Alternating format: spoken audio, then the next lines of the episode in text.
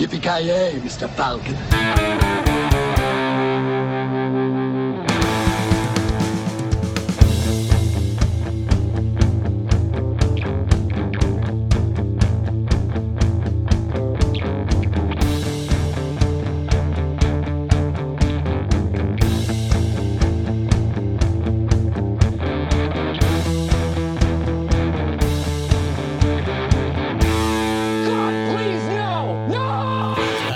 Så gott folk, hjärtligt välkomna till ännu ett avsnitt av Creative Mountain Podcast. Ni har med mig Kalle och Kent. Och ja, vi har då gått tillbaka till eh, filmsoffan det här avsnittet och eh, då kollat på Team America. Så vi kommer enbart prata om den filmen och eh, ha lite kul den här gången, känns det, eller hur Wikström?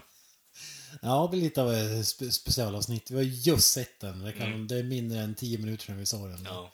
Och vi, värt att nämna är att vi har ju sett den här båda flera gånger eh, sinsemellan också. Det här är ju en riktig klassiker för min del. Det var ju så här, det ni hade med eh, alltså American Pie, vet du, det var ju den här filmen som alla på min skola pratade om när den väl kom ut. Så det här var ju riktig kultklassiker. Så alla satt ju och hade citat för sig på skolan och liknande med den här. Så det är riktig kultklassiker i min, i min mening. Ja, jag skulle mig klar i år. Jag, jag har ju sett den kanske alltså minst tjugo gånger tror jag. Mm. Då är det jag inte. Så det, det blev ju som det blev lite som att säga sällskapsresa som filmer nästan. Bo, bo, både vi två satt och sa quotesen innan de kom i filmen. Alltså, för att, så, det finns ju så sjukt många minnesvärda repliker och sånt där. Absolut. Gary, I hate to break it to you, but the world is on the brink of disaster. Absolut. Men ska vi börja lite med filmens backstory. Som, som du säger, det blev ett jäkla liv. Men vilka är det som ligger bakom den här? Det kanske inte alla som vet om den. Den kom ju trots allt ut tjugohundrafyra. Ja, det är ju fjorton år sedan i stort sett. Så det, ja, men det är ju då South Park-gänget, Matt Stone och Trey Parker, eh, som är genierna bakom det här. Och eh, lite fun fact för er lyssnare också som inte har koll på det säkert då kanske, är att den här filmen är ju i stort sett det som var nära på och avsluta hela relationen, eh, deras samarbete, Matt Stone och Trey Parker. Och det är kanske inte alla som vet vad Matt Stone och Trey Parker är, och det är ju skaparna av South Park. Mm, de, de som fortfarande håller lite råd av den här, så att säga. Ja, ja, den, den är mytomspunnen och den, den kom ju ut här efter Irak-kriget där. Det, det är väl egentligen det som är en stor satir, satirisk ja. grej om egentligen. Många uppror och, och som vanligt så, som det i South Park också, man gjorde narr av ett gäng eh, kändisar och så vidare. Mm. Vissa blev ju mer stötta än andra. Några enstaka tyckte det var skitkul. George Clooney och Matt Damon till exempel var ju positivt inställda, vad jag mm. minns. Och en som inte var lika nöjd var ju Sean Penn som skrev ett brev som typ avslutas med fuck you och sånt där, uh, kindly fuck you och något åt det hållet. Till Matt Stone och Ray Parker efter ja, den filmen. Bra. Alltså, jag menar, blir man porträtterad som att man tror att Mellanöstern är ett, alltså the land of chocolate i stort sett, så kan jag förstå varför man ber dem att dra åt helvete liksom. Ja, jag tror att det, hans problem var ju någonting att de uppmuntrade till att man inte skulle rösta. Eller? Ja, det var no- någonting att det var... ja, fan, vilken sak att hänga upp sig på egentligen, för fan. Men vi kan gå in med på kändisbiten, men om du bara drar först, vad, vad handlar filmen om? Filmen. Eller ska jag först säga att filmen är ju en puppetfilm, alltså det är ja. ju, vad fan är det svenska ordet egentligen? Docker. Marionett, marion, äh, kan inte, fan. Marionettdocker. Marionettdocker, tack. Ja. Eh, det är, de har ju då försökt göra en eh, hommage till eh, Thunderbird-serien från sextiotalet också, som också var marionetter i stort sett.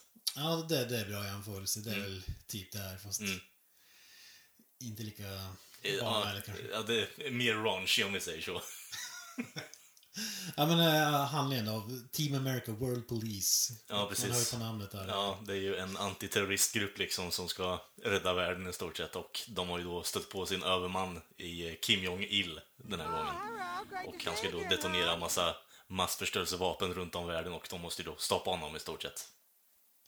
Ja, det, det är lite så här, det, det kanske inte är så på tapeten idag, men d- då var det allting snack om, det var ju W M Ds, mm. det var ju Weapons of Mass Destruction och eh, hela den biten.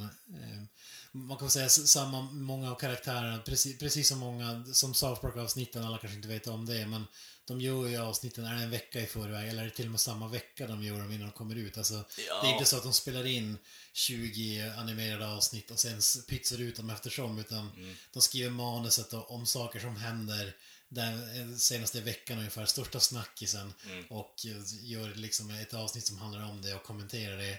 Och det är lite sånt här, det, var ju, det året var det ju Irak-kriget, och varför man driver med så många kändisar här, det gör man också i South Park, men anledningen här är att de flesta kändisarna här gick ut och var emot Irak-kriget.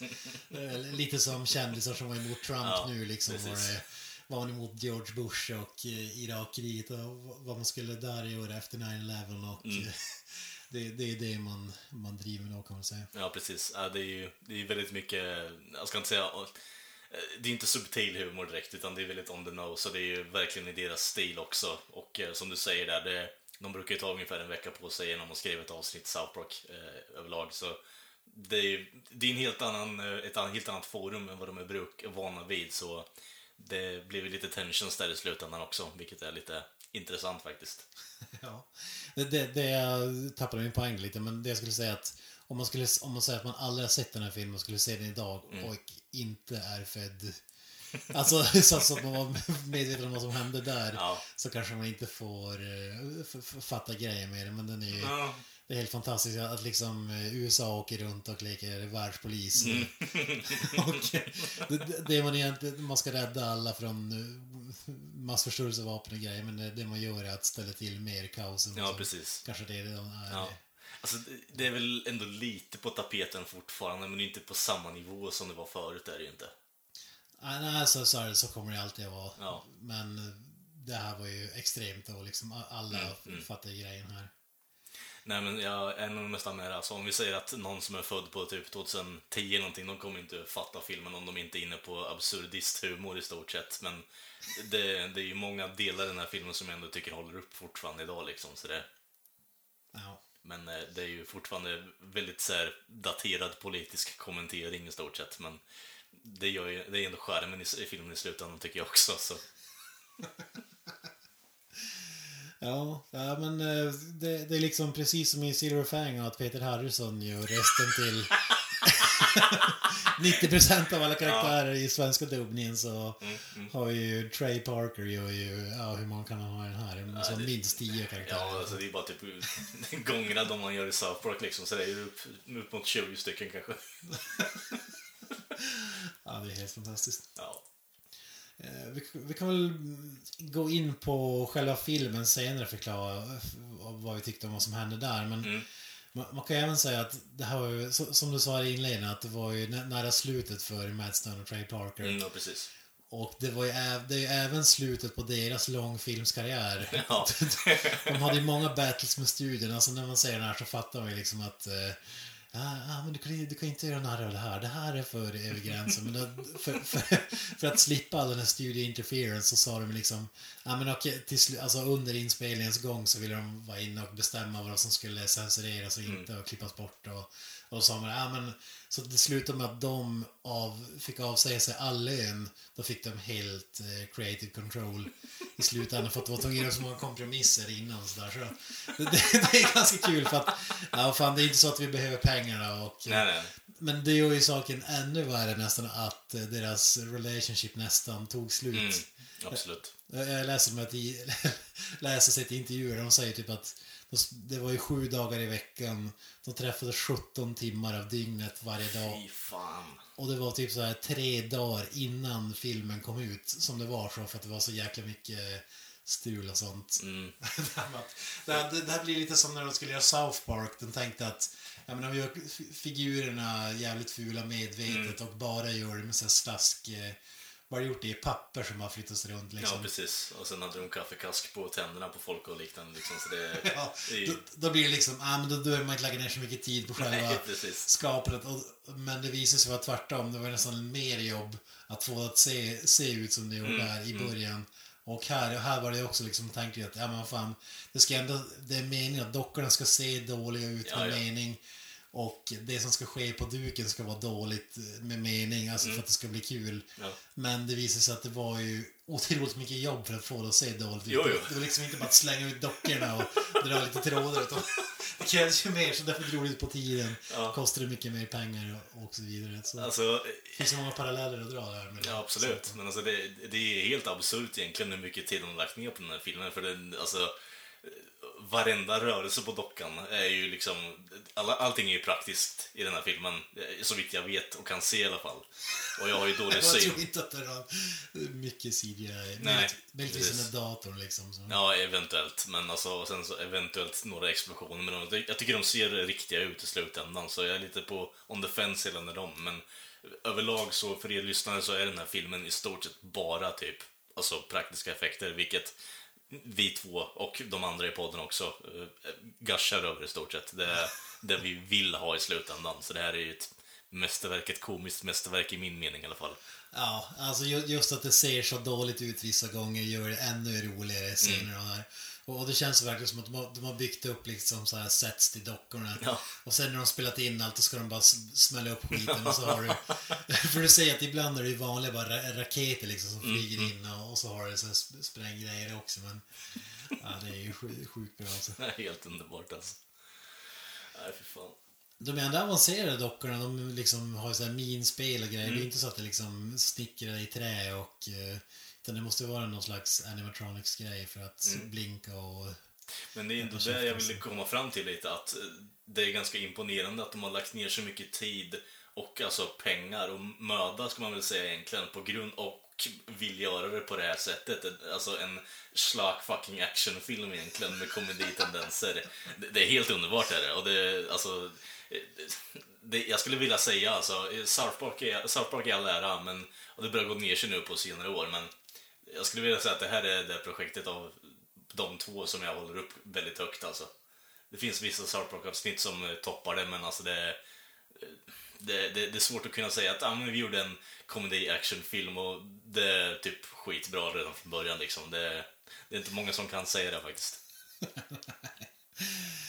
Men eh, tanken var när de skulle göra den här filmen, det var ju att göra en, eh, en puppet-parodi eh, på eh, Armageddon eller The Day After Tomorrow.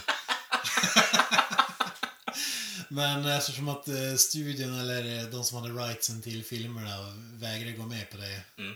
så, så då blev det det här istället. Men man klagar ju inte, det, det, känns, det här känns mycket... Eh, mycket bättre idé än att göra bara liksom mm. Armageddon med puppets, och det hade väl blivit kul det också, men det känns mer mm. för den är sjukt originell, och fortfarande idag tycker jag inte det finns någon film som kan jämföras med den egentligen. Nej, alltså det, det är ju den moderna alltså Thunderbird-filmen egentligen, som om vi pratar i de termerna, för det är ju ändå puppetry i slutändan vi pratar om, och då tänker man ju på Thunderbird, vilket är den filmen eller serien som de har försökt adaptera till modern värld och göra mer raunchy och politisk humor i slutändan. Och eh, som du säger, alltså jag, jag tror inte de hade kunnat göra en Day After Tomorrow-film egentligen, för det, det är det politiska liksom centrumet som de eh, florerar, de två. De är, de är helt underbara på att bara snacka skit om allting som händer runt omkring i världen. Så det, det är deras grej liksom, så det är helt rätt val faktiskt. Ja, det är synd, för att eh, det är kanske lika bra att de har sagt att det kommer absolut aldrig bli en uppföljare. De kommer aldrig mer. De kommer aldrig bli en lång film. De kommer definitivt aldrig göra någon med puppets liksom. Så vi kommer aldrig få en, en uppföljare till Team America. Hur, hur känner du kring det? Alltså, med tanke på att de bygger upp för en uppföljare i slutet på filmen, så blir jag lite ledsen. Men samtidigt så... jag vet inte hur du är kring det här. Nu har vi ändå haft podcasten och känt varandra ganska länge och snackat så jävla mycket film ut- utöver det. Men jag tycker, att, jag tycker att sequels överlag är ganska dåliga att ha. För har du en bra produkt och avslutar den på ett vettigt sätt, låt den vara. Gör något annat, gör något nytt. Ja, alltså när, när filmen just kom ut, då älskade jag den, då ville jag bara ha mer. Och blev jag sjukt besviken då när... och har ju varit i flera år liksom, och fan alltså, man hoppas ändå innerst inne skulle komma en uppföljare, men nu idag då känner jag ändå att det var bra, för att då får den vara liksom Team America, det blir som ett fenomen mm. och uh, once in a lifetime event mer än, och om man tar jämförelsen nu så här, Halloween-filmer liksom mm. kommer ut, du har liksom hur många filmer som heter Halloween. Du har tre filmer som heter Halloween till exempel. Ja, precis. Folk har ingen aning vad de pratar om. Så mm. är det Team America, då vet folk exakt. Ja, absolut. Ja, det kanske inte var det som jag känner filmen. Nej, nej, men det... Du, du blandar inte ihop du blandar inte ihop det med någonting. Team America World Police är ett, ett fenomen i sig. Ja, men jag, jag, jo, men jag är ändå med på det här spåret. För det är ändå det jag menar. Att ha, den här filmen har ju ändå på något sätt brutit... alltså gränser på ett annat sätt som ingen har gjort tidigare och eventuellt kommer göra heller. Du kommer inte ha så, vad ska man säga, skickliga människor. Vi lägger ner så mycket tid och pengar och möda på att göra en skitfilm bara för att göra narr av hela processen. När de egentligen hade kunnat göra en helt mästerlig, alltså majore, kan inte säga ordet, maj, marionett. marionett. Ma- äh, maj. Marionett actionfilm, nej, det ja. kommer inte kommer dit. Nej, men det kommer inte hända. Det kommer inte hända för studios vill inte lägga ner tid. De vill ha liksom produkten ute nu så där. Det, det kommer inte ske. Det, det är för mycket tid och möda. Ja. Ja, det, kan jag ta lite kuriosa här. En av kännerna som blir hånad är Matt Damon. Mm. Och eh, låt mig höra din impression av... Han säger, han säger väl bara ett ord i hela filmen? Eller en fras? Ja, han säger två ord, men det är ju en fras i slutändan. Han sa... Make Så det... Han säger bara sitt namn. Ja. Om och om igen, är helt retard. Så han är ju en Pokémon i slutändan, rent tekniskt sett liksom. Så ja, det... ja, det är sant. Mm. Pikachu. Jag fångar en vilde jävla Matt Damon. Matt Damon. Liksom... Ja, det, jag älskar ju backstory till det. Mm. Så jag har sett en intervju med, med Trey Parker och det var, det var ju så här, det var ju, ibland med South Park där är det så här sjukt mycket tanke bakom skämten och vad fan driver med det. Mm. Men här var det bara att det, meningen var inte att det skulle vara så där efterbliven utan det var ju bara när de fick dockan och såg huvudet så sa de typ ja, vad fan, he looks retarded. Så jag tyckte det var en kul grej att göra honom helt retarded liksom. Bara, bara säga att han ser ut som en jävla grottmänniska. Ja, alltså, dockan. Så jävla underbart alltså. Det är inte mer än så liksom. Nej, men det är liksom, det behöver inte vara mer än så alltså, det, han ser retarded ut. Varför inte genom en retarderad röst liksom alltså. Ja, det, det är svårt att prata om det här. Folk som inte har sett filmen kanske inte fattar när jag säger Matt Damon, men de har ju en karaktär. Mm. Det är inte Matt Damon själv utan det är det som är svårt här för att du har karaktär. Alec Baldwin har som karaktär, inte som skådespelare. Mm, nej, precis. Det, det är väl Trey Parker som gör resten till alla. Ah, nej, där är inte. Nej, inte Alec Baldwin. Nej. Inte till äh, inte Sam Jackson. Han gör den till Helen Hunt. Eller Helen Hunt. Äh, sen gör han Tim den Robbins, även, tror jag. Ja, han gör den till Matt Damon också, äh, by the way. Ah, jo, ja, ja, givetvis. Och sen så gör han en till en, en drös andra människor också. Eh, inkluderat Kim Jong-il också så det... ja. Alltså det är så nu när vi säger det är väl det som är svårt, men när vi snackar om kändisnamn då snackar vi om karaktären i filmen, inte någon skådespelare. Nej, precis, det hade varit jävligt nice och intressant för jag tror ändå att Matt Damon, för han är ju, han var ju okej med det i slutändan, eller hur? Mm. Ja, det hade varit nice om de hade frågat honom bara, du vill du komma in och göra en spoofline liksom. För de är ändå bett liksom George Clooney och spela en katt i South Park. Han har gått med på det. Så alltså, det, jag tror inte, jag tror han hade fått okej okay från Matt Damon i slutändan faktiskt. Och George Clooney var ju upprörd för att de inte gjorde narra av honom mer än vad han gjorde. Han har också spelat Spark the Dog eller ja, exakt. I, i ja, Spark the Gay Dog var det, så var det. Så var det. Ja, det är ju bra. Det, det tror man inte om George Clooney ändå. Nej, också. Men han... Eh... Han ser lite stuck up ut alltså. De, de är ju nära honom mer typ uh, The Smug liksom. uh, När han, när hans jävla Oscar-tal liksom flyger över liksom Kalifornien ut till uh, västkusten och förpestar alla i landet liksom. Ja, det, det, det är kul att se att uh, kändisar ändå kan ta den på hakan ibland. För det, det behövs faktiskt. Man bör kunna skämta om sig själv ibland. Ja, uh, man, man, man har ju alltså okej, okay, viss förståelse. Men det är väl skådespelare är väl sådana här med gigantiska ögon så det var därför de blir så jäkla stötta antar jag, men ja, så, som vanlig människa så förstår man inte vad problemet är. Nej, precis. Ja, det finns ju, finns ju även lite mer backstories här. Vi har ju Michael Moore med i filmen också. Som karaktär för, för er som undrar. Ja, precis, som karaktär. Han spelar inte sig själv men så här. Och den går ganska hårt åt honom. Och det är, det är väl en liten minispoiler här, men han eh, de smälls. De dödar ju den karaktären i alla fall. Team America, I got something for you. What the hell? Prepare to die. Jesus, titty fucking. Typ alla dör i den filmen, det är liksom ingen... I stort sett. Ja, kanske en spoiler att du sa det. Ja, ja, men det är skitsamma. Whatever. Det är ingen film där det handlar om det viktiga, om man säger så. Eh, ja, men, och eh, anledningen till att jag gjorde narr med honom och, och liksom blew him up var ju för att eh, Matt Stone gjorde den här eh, intervjun i hans ja, dokumentär det, Bowling for ja. Columbine. Det är sant, det är sant. Och Matt Stone kände att han blev, det blev vinklat på så sätt som att han liksom höll med Michael Moore, att han liksom var ja. på, på hans sida i hela den här grejen, vilket han, ja, alltså kanske inte var på helt andra sidan, men mm. mer, vad säger man? Alltså vi behöver inte riktigt, Michael Moore var ju mer bara, let's bend the guns liksom, i stort sett. Ja, ja, precis. Ja. Nu kommer inte ihåg exakt vad han blev intervjuad om, men ja, whatever, han, han tyckte att han, han var liksom mer... Hans svar var inte så enkelt som blev porträtterat i, nej, i dokumentären. Mm. Det var lite mer, jag kommer inte på ordet här, men, ja, men nyanserat. Ja, precis. Mm. Men han, han var inte nöjd med det, så skulle han ge igen här då. Och i, innan de smäller Michael Moore-dockan, då fyller de i dockan med skinka. För att det skulle vara mer så här slabbig karaktär liksom, att det skulle bli mer degig, och jag vet inte om det skulle vara att man såg inälvor i grejer, mm. skulle föreställa det eller så. Jag vet inte riktigt uh, det, jag, jag tycker det är så bra, för första introduktionsscenen man får med honom är ju att han har ju typ uh, senaps uh, två korvar i handen, två korvar i handen och liksom håller på och skakar som man gör någon jävla Fatman dance liksom, och sen så har han senaps uh, stänk på hakan och tröjan och något, liksom. Så det, det, är, det är små detaljer som liksom gör grejen egentligen. Ja, det är så underbart. Det är så mycket i den filmen som är helt underbart alltså. En, en annan grej, öppningsserien i den här filmen är ju magisk. Ja, gud. Alltså, den lurar ju många, inklusive mig, första gången jag såg den. Ja. Och eh, då, då är det liksom...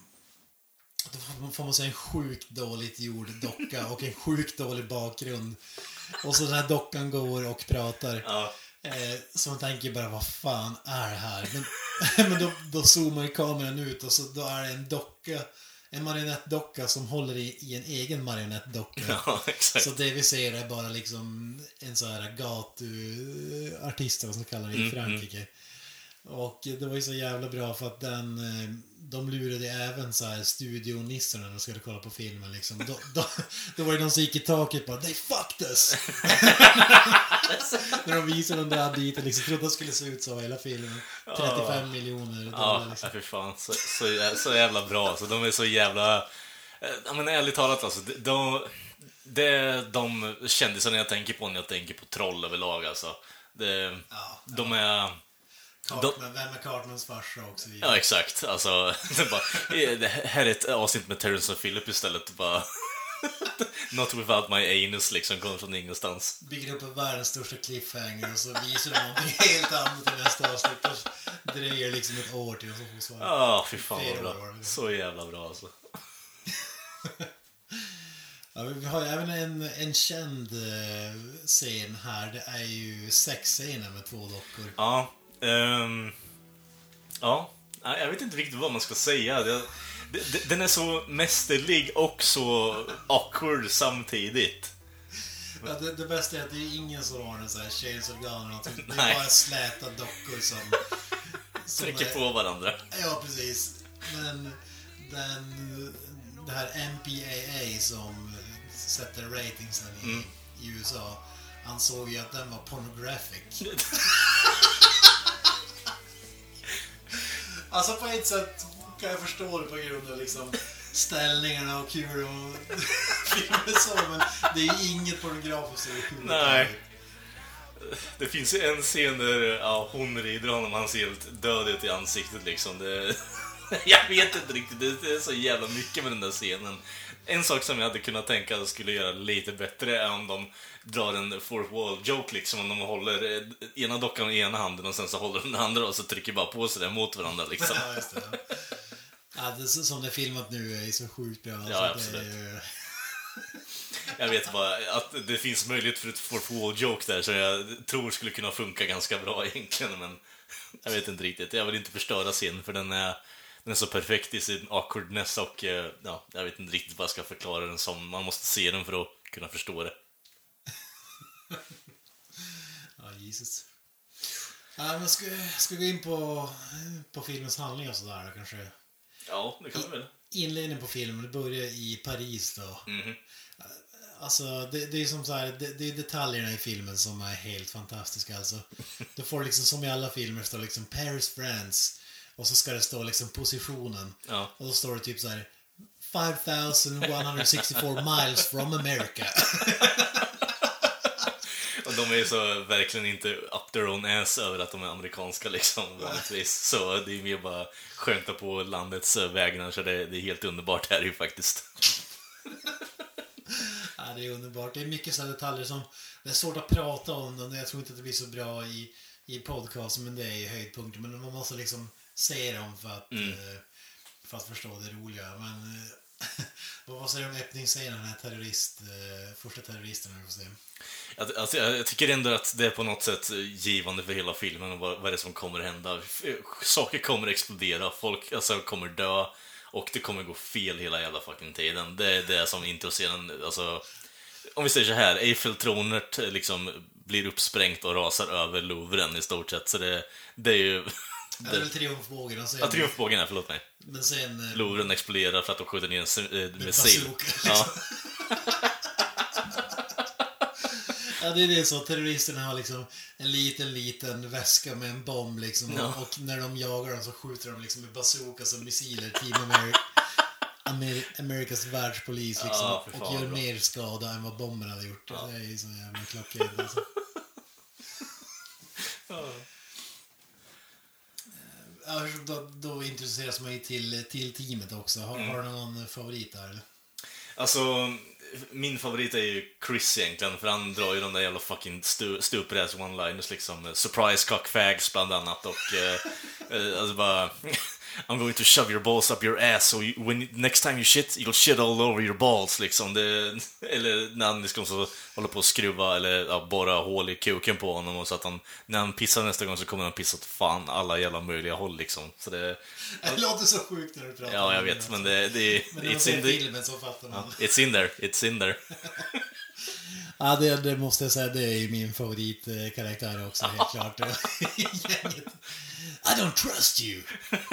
Ja, det är ju, han är ju liksom eh, nidbilderna och sådana här typiska actionfilms. Ja, precis. Ja. Och Troubled Past och så vidare, som vi säkert kommer in på lite mer senare om vi inte ska ta det nu. Ja, men ska, ska vi ta den biten nu då? Ja, kan vi ta den. Han är ju då blivit eh, våldtagen av mister Mustafoulis eh, från... Eh, från från eh, musikalen Cats, eh, så han, har, han litar ju inte riktigt på skådespelare, vilket våran huvudkaraktär Gary Johnston eh, är då också. Så det, det är lite back and forth mellan de två. Det är ju han han ska stoppa upp kulorna på, så att han skiter på dem nästa gång, liksom.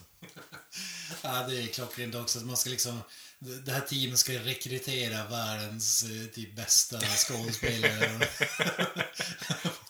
Vad de tycker, och väl Gary Johnston som kommer direkt från en AIDS-musikal. Ja, exakt. Det är från musikalen Lease. Ja, det är helt fantastiskt. Ja, ja, men det, det är svårt att förklara, liksom. Men det, det är det som händer i början i alla fall. Så han blir rekryterad av den här internationella antiterroristgruppen då då. Och blir tagen till basen där och får, ja, han får ju skönhetsoperation för att de ska ju då stoppa en eh, terroristattack i eh, Kairo, Egypten, om folk inte visste det. Ja, han ska i princip se ut som Osama bin Laden för att gå yes. undercover. Och eh, vi eh, spekulerar det här, för det, vi har ju sett filmen flera gånger, men vi satt och diskuterade under det här nu att är det inte det där Matt Stones eh, pu- pubisår han har i ansiktet, liksom? Det, det skulle vara ganska underhållande om det faktiskt var det, liksom. Ja. Ja, men man, man älskar den serien. Man ser liksom de och opererade på honom, använde sågar, sprutor, eh, blodet sprutar, liksom, ja. Knivar så här, skär dem i ansiktet, och man ser en sån här datamodell och över hur ansiktet förändras, och så sen när de bara, när, det, när operationen är över, han tittar sig i spegeln, så har de liksom bara kletat över brunet av sol och en massa skägg, lös skäggstussar i ansiktet med lim, liksom. Åh, oh, fan. Ja, det är helt underbart. Absolut. Vi måste ju prata om musiken också. Här, ja, gud, ja. Det, det är ju en musikal. Alltså... Ja, ja, ja, i, ja, i princip. Ja, men det är en musikal. Det är en actionkomedi-musikal med, med dockor. Alltså, den har allting. Det, det är svårt att säga att... Jag skulle säga att det, det är deras mästerverk egentligen, faktiskt. Ja, de, de gillar ju musikalgrejer. Den där mm. Cannibal the Musical var väl ja, första filmen. Book of Mormon och liknande. Och så. Mm. Alltså, de, de dabblar ju på det där också. Sen Blame Canada och så vidare och lite annat skit. Ja, vi, vi, vi sitter här med, med C D-albumet framför oss. Alltså. Ja, dra någon en låt, låtland här nu, Kent. Eh, Everyone Has AIDS, första ja, precis, spåret. Precis. Mm. Det är ju musikalnumret där i, i början av filmen. Påven har det och du också. Exakt. Eh, Freedom Isn't Free, det är en av mina favoriter, alltså. Den är jävligt bra, är den. Den är riktigt bra. Alltså, det, det kostar ju en slant, men det, man får ju fan ge för att vara frihet, liksom. Och sen har vi låten som spelas varje gång som det här antiterroristteamen ska ryckas ut, rycka ut eh, America, fuck yeah. Precis. Ja, den är ju svårslagen också. Den är ju jävligt catchy, alltså. Ja, men det är väl deras band som har gjort alla låtar, eller hur? För de... Eh... De gjorde lite låtar till basketball, vet jag också. De har ju ett band som heter D V D A, Double Anal, Double, double Vaginal, Double Anal, tror jag heter. Ja, det hade jag inte koll på. Ja, fy fan. Ja, men främt och kul att introducera dig till den världen också. Mm. Ja, det, det är helt klart Trey Parker som sjunger. Ja, gud ja. Men... Matt Stone spelar trummor i det där bandet, har jag för mig. Så... Ja, okej. Okay. Mm. Fan. Ja, det där hade jag ingen aning faktiskt, att bandet hade ett namn. Dirka Dirk, Terrorist Theme, den, den är ju kanske inte... Ja, alltså jag tänker på... Jag tänker du då på typ eh, Mos Eisley-versionen där då, eller? Ja, jag tänker att det måste nästan vara det. Eller är det den här liksom flöjtmusiken kanske? Ja, ja det... det jag är lite det... osäker på vilket spår det där. Ja, precis. Utan tittning där sen kanske. Uh, Only Woman, det är ja. Ju sexy-låten, den är ju... Offensive, men eh, ja, ja. Bra. But only if you're a woman. Och så har vi Kim Jong-ils låt I'm so lonely. Exakt, helt, helt underbar. uh, The End of an Act, det vet jag faktiskt inte vilken är. Det är väl typ uh, namn uh, kaskadkräks i gränden.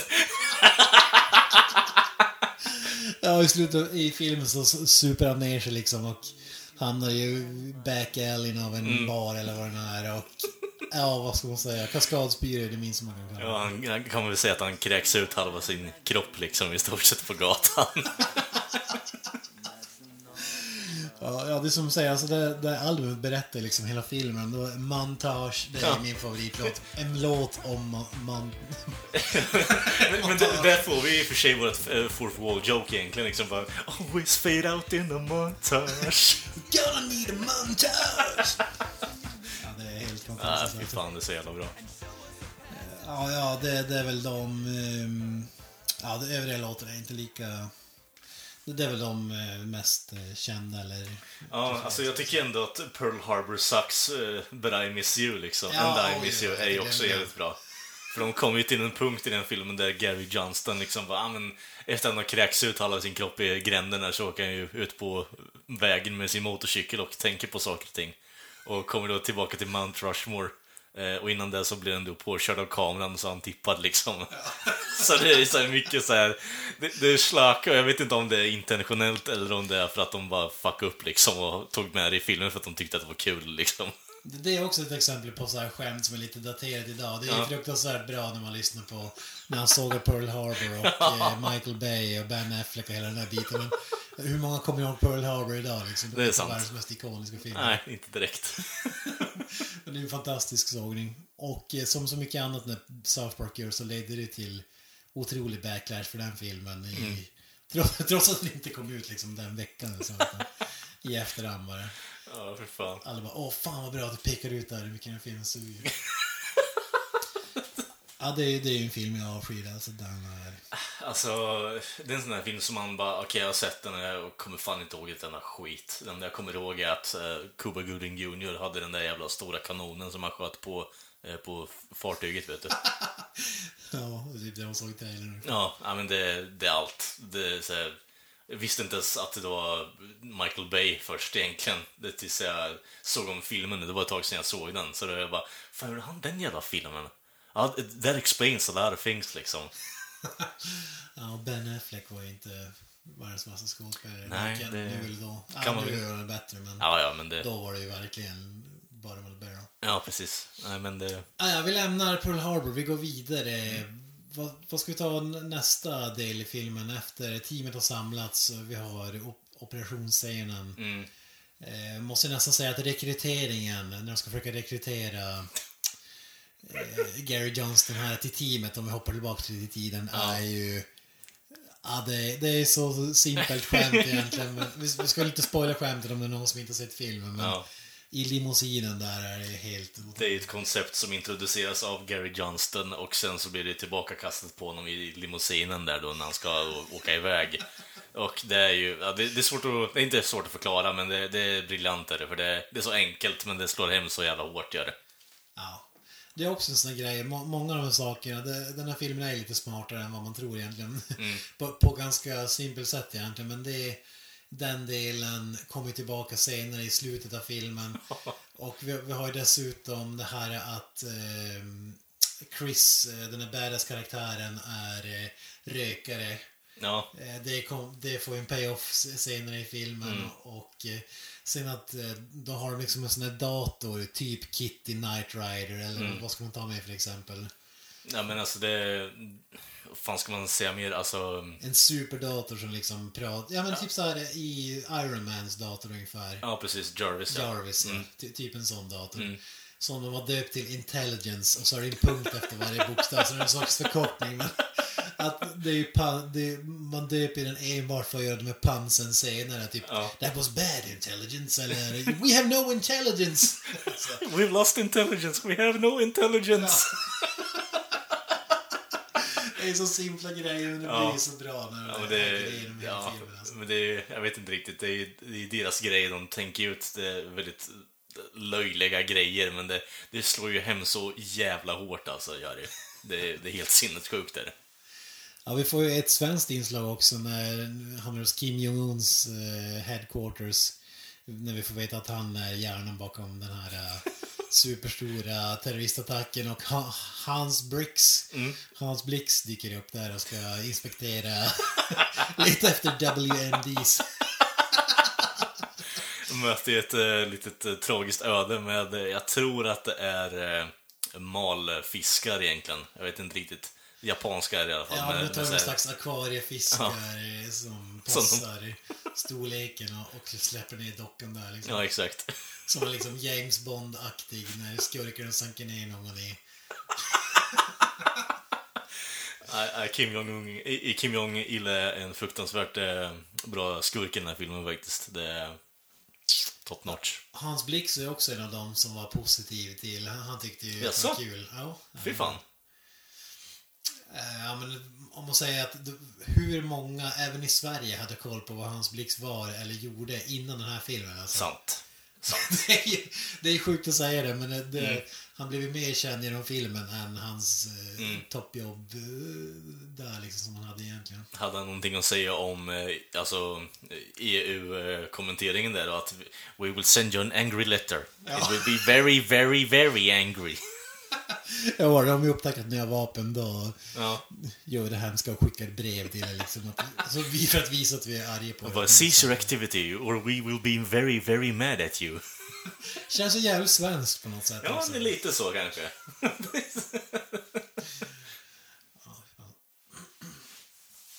Ja, men vad bygger filmen upp till om vi tar den delen? Det bygger upp till att, som sagt, Kim Jong-il har ju då planterat ut W M Ds över hela världen och ska detonera den under en fredsceremoni som han har då rekryterat flera skådespelare från gruppen F A G eller Film Actors Guild då, Och eh, det har ju Matt Stone och Trey Parker väldigt, väldigt kul åt också, vilket eh, både vi alltså, uppskattar, ska man väl säga, för jag tycker det är skitkul när de bara way to go, fag! Liksom håller på sådär riktigt bottom of the barrel jokes, men det, det slår hem för att det är så jävla fånigt liksom, och de vet att det är fånigt. Ja, ja, ja, det är extremt låg humor, men det, ja. det är det som man älskar med Matt Stone och Trey Parker. Mm. Drar sig inte för att dra de där Nej. absolut bottom of the barrel-skämten som, som ofta är underbara alltså. Mm. Ja, men det är så här, vi får ju då, gruppen blir tillfångatagen på den här ceremonin då, som sagt, och eh, ska ju då försöka stoppa den där detoneringen, och eh, de får ju då möta bland annat eh, flera av de här skådespelarna i en stor fight. Eh, hade du några tankar kring den, Kent, eller? Du satt lite lyrisk när, jag satt och, när vi satt och kollade på den här, tyckte jag. Ja, man älskar liksom se kändisar, typ Tim Robbins och Susan Sarandon plocka fram k-pisten. Ja. Nu jävlar ska vi se till, och, och uh, Samuel L. Jackson är med på ett hörn och allt. Ja. Men att de liksom ska, ja, men det är så briljant. Alltså, det, dels historien bakom att det var liksom kändisar som gick ut och protesterade mot Irak-kriget, och mest av Trey Parker menar liksom att ja, men fan, alltså visst, krig, krig är inte bra, men ibland kanske behövs för att stoppa någonting större sådär, att uh, i grova drag så är det väl typ det, och att det liksom, ja, inte efterblivet, men det blir ju som pajas som står i tv och säger war is bad, alltså, typ, ja, det är ju ingenting nytt liksom, alltså. Nej, nej, nej, alltså, jag trodde bara det var kul att döda människor liksom. Ja.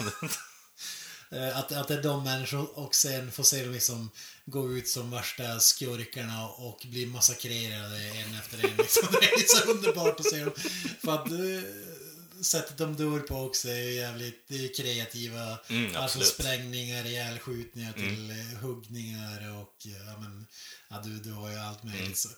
Och um, fightsen med dockorna, eftersom det går ju liksom inte att göra dockor som slår någon i ansiktet, så är det ju meningen att de jobbar så här, de sprattlar bara ja. liksom dockorna fram och tillbaka, och så ställer fighten över liksom I won. Ja. Ja, det är helt underbart alltså.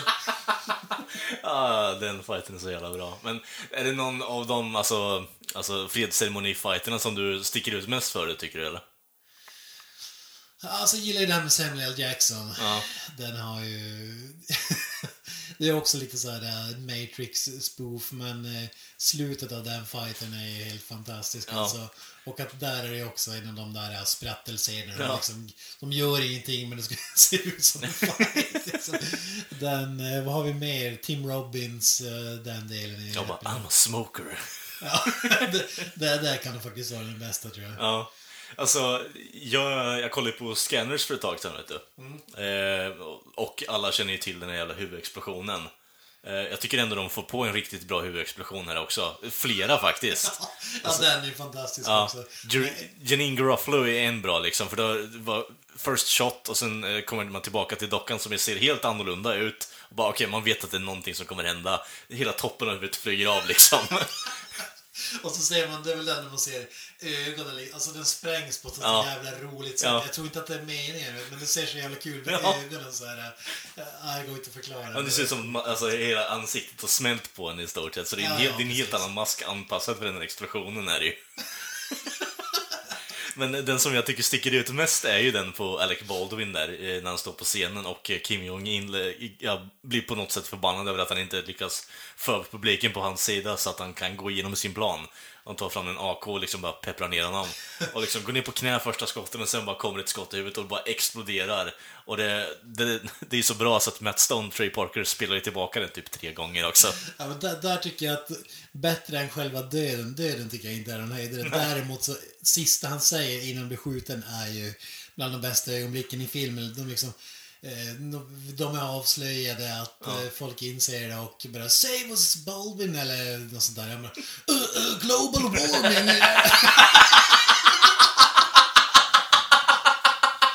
Det är ju, det är bland de bästa ögonblicken i filmen för mig. Alltså, det är helt, det är så jävla kul alltså. Typ vad fan har vi kvar nu? Ja, liksom. Miljöpåverkan. Alltså, nej, jag håller med, det är riktigt bra faktiskt. Ja, det, det, det, för mig är det bättre än själva döden. Det, det hör väl ihop på ett sätt, men alltså just de sekunderna. Alltså, alltså du behöver ju ha någonting, vart ska du gå med den scenen annars liksom? Du, du kan inte dra en sån kommentar och fortsätta leva liksom, på något sätt så blir det så här parallellt med varandra liksom. Ja, ja det är helt fantastiskt. Absolut. Uh, ja. Ja, vi, vi kommer ta bara avslutet på filmen är ju också helt magisk. Alltså talet där äh, vi vill inte dra talet, men vi kan, vi, här kan vi kanske också klippa in en snutt kanske, men mm. det handlar om uh, Cox Pussies and assholes. Ja. We're reckless, arrogant, stupid dicks. And the Film Actors Guild are pussies. And Kim Jong-il is an asshole. Pussies don't like dicks, because pussies get fucked by dicks. But dicks also fuck assholes. Och um, det är metaforer för någonting helt annat. Och no. det, är, det, ja, det är helt fantastiskt. Och det summerar väl filmen på ett jäkligt bra sätt, vad, vad jag tror att de vill säga också. Som vi pratade om, om tidigare, att ja, men, typ krig kanske in, är ju inte bra, men det kanske i, i, viss, vissa gånger så är det kanske behövs det kanske för att röja undan mm. värre saker som kan hända längre fram eller... Jo, men i, eh, värt att nämna här också att de har gjort ett South Park avsnitt som är i stort sett den här filmen också, när jag tänker efter på det. Uh, hundra episodes, vet du, and the ja, war, ja, war is bad liksom, och Cartman bara ska skriva en essay om det här gällande vad the founding fathers were the father of the body war liksom. Så slår sig själv i huvudet för att få en flashback, och sen kommer han tillbaka och de har samma diskussion som de har nu liksom, att vi kan inte ha både vår kaka och äta den också liksom. Så det är i stort sett den här filmen. Vi måste ha liksom någon form av balans, att, som du säger, att vi kan, vi måste ändå på något sätt kämpa det på något sätt, men vi kan inte hålla på och vara pussies about it, som säger. You need bad men to keep the, the bad men away. Ja, precis. From the door, eller vad de säger. Ja, precis. I, i, det är väl i True Detective, tror jag. Ah. Matthew McConaughey. Nice. Ja, nej, men ska vi summera? Ska vi sätta ett betyg på den här filmen, eller? Uh, ja, vet du vad jag, jag, vi kan säga så här, jag kan prefacea med och säga att uh, den här filmen var mycket, mycket bättre än vad jag kommer ihåg att den var faktiskt. Det kan vara för att uh, hur länge som du såg det sist? Uh, typ tre år sedan. Mm. Det, alltså, jag, satt en, jag, jag kollade på min, min I M D B, den där typ sjua jag satt på. Jag vill säga en, jag vill, ja, men jag vill säga en nia, ärligt talat nu alltså. Alltså jag drar mig till med en tia. Ja, ja, men det är helt okej att du gör det. Jag, jag sätter en nia. Det... Inte, inte för att det är det mest välgjorda, men om man säger den som, som komedifilm, alltså det finns inte många komedifilmer som toppar den här mm. tycker jag. Alltså på så underbara, det är högt och lågt och det är, det är movieslack och det är, det är så underbart att det är meningen att det ska vara dåligt och man fattar det och det funkar så jäkla bra alltså. Och skämten, det finns så många... Det finns så många lines, alltså, jag tycker, tycker manuset är ju fantastiskt. Alltså inte på så sätt att storyn är helt fantastisk, men alltså dialogen och skäm, uppbyggnaden till skämten och hela den där biten. Alltså det finns, så, som nu, alltså vi sitter och, vi satt och citerade hela filmen ja. Liksom, och musiken, låtarna, alltså, ja, den, den blandar så mycket som... Mm. Som jag tror är svårt att, att lyckas med i, i andra forum eller andra regissörer. Hade någon annan gjort den här filmen så hade den ju inte varit så här fantastisk. Och man skulle erkänna att man är ju en eh, Trey Parker och Matt Stone fanboy, så det bidrar ju också. Men ah, för mig är det en tio av tio. Det är just det, därför jag känner att det är inte en film för alla, det här är det inte, definitivt inte. Nej, nej, verkligen inte. Så det är därför att, alltså, rent krasst sett så skulle jag säga att det kanske är en åtta, men för min del är det en nio. Alltså jag skulle vilja gärna sätta en tio, men det, det är svårt att på något sätt förklara att det här är en, alltså vad ska man säga, en, det är en bra gjord film för mig, för min del och din del. Det är en bra film gjord för South Park-fans överlag. Det kanske inte är den mest perfekt gjorda filmen för någon som bara tycker om film i slutändan, om du förstår vad jag menar. Nej, det, det är ju ingen Oscarsvinnare på, på nej, den nej, absolut inte. Men det är ju, för, för vad det är så är det ju en riktigt bra film faktiskt, och håller fortfarande idag skulle jag säga. Ja, den har väl en ganska smal publik egentligen, men för dem som den är riktad till så är det ju fantastiskt liksom, mm. för oss som gillar South Park och Movieslack och ja. Ja, dålig humor. Ja, men det är ju syftet. Ja. man, man, man måste liksom förstå Matt Stone och Trey Parker, hur de fungerar och hur mm. de skriver manus och serier och skäm, hur skämten fungerar och att det oftast representerar någonting större än bara eh, kaxen och, ja, och hela den där biten. Så. Jag tror att om, om någon annan skulle se den skulle man kanske sätta sex av tio eller någonting. Alltså, ja, om man ja, skulle det... se den så, om ens det. Alltså, alltså, men för oss som älskar den här typen av humor så är det ju ja. full, full banger för mig. Jag tycker ändå att, bara för att avsluta det här nu, ska jag inte dra på för länge nu, men alltså överlag så känner jag att det, mycket av humorn i den här filmen kommer ju från hur absurt det är också. Och det ligger väl lite i deras alltså, läger också skulle jag vilja säga. Men de går ju lite utanför sin comfort zone genom att ha så mycket absurdist humor i den här filmen skulle jag vilja säga. Men, eh, ja. Gå och se den gott folk om ni inte har gjort den så länge. Det... ja, det går på bio nu. Nej. Ja, precis. Ja, det, jag vet inte hur lätt den är att få tag i. Det finns inte på någon streaming-sajt i alla fall. Jag har den på Blu-ray, D V D mm. eller den biten. Men... om, man, om man får tag i den kommer det över den så är det absolut... bara att se. Nice. Ja, nej, gott folk. Som sagt, ni har lyssnat på ännu ett avsnitt av Creative Mountain Podcast. Ni hittar oss på sociala medier som Facebook, Twitter, Instagram och YouTube. Finns ju även för er på On The Go på Spotify också. Sen har vi även vår egen hemsida creative meltdown pod punkt wordpress punkt com och där hittar ni lite checka recensioner och annat fräckt material. Ja, eh, syns nästa vecka. Hade du något avslutande ord, Kent? Ja, det var ju den här med Up the Irons. Bye bye. That's it, man. Game over, man. It's game over.